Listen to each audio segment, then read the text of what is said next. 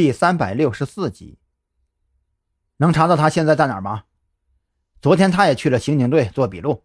你帮我查一下，他现在是在刑警队还是回了看守所？张扬当即开口，直觉告诉他，只要找到这个韩立军，自己或许就能打听到关于陆安在看守所的情况。许志伟翻了翻刑警队的档案，很快就回答道，他昨天就已经回到了看守所，不过他并没有住在看守所的警员宿舍，他家就在附近，家中还有一位老父亲，母亲几年前就已经去世了，他现在是无妻无子，单身汉一个。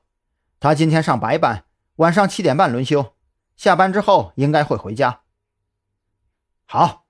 那把他家的住址发给我。张扬心中一喜，有了许志伟的帮助，简直就是如虎添翼呀、啊！许志伟也没有墨迹，当即将韩立军家的住址共享到了张扬的手机上。刚想开口叮嘱张扬注意安全，却发现通话已经被张扬挂断了。拿到了韩立军家的住址，张扬没有直接过去蹲守，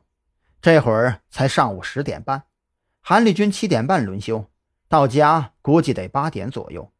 自己晚上六七点光景过去守着就行了。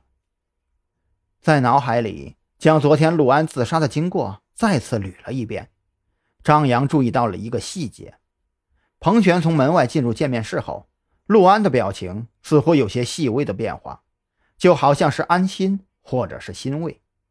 当时陆安已经中弹，正处于最后的弥留之际，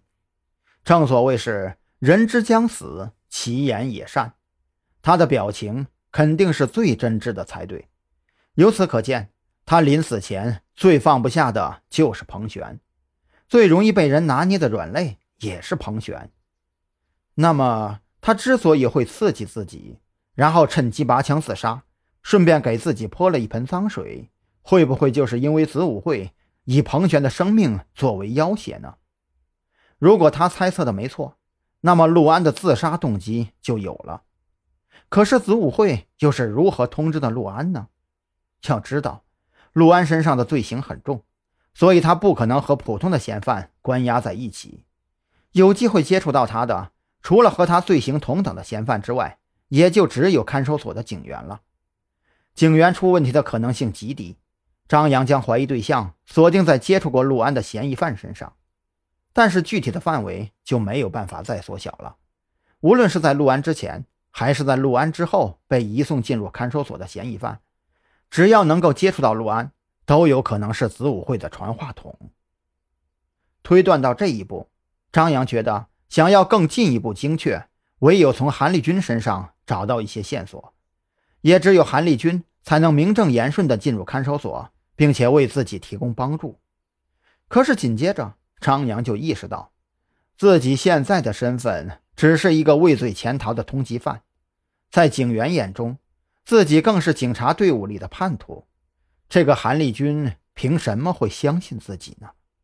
他踹门而入的时候，陆安已经中弹，而枪则是拿在自己的手里。俗话说，眼见为实，耳听为虚，韩立军会相信自己的解释吗？一时间，张扬的情绪变得焦躁起来。置之死地而后生，前半部分他已经做到了，能否后生却还是个未知数啊。就在张扬心烦意乱的时候，手机忽然响了起来，屏幕上是一个完全陌生的号码。犹豫再三，张扬还是接通了电话，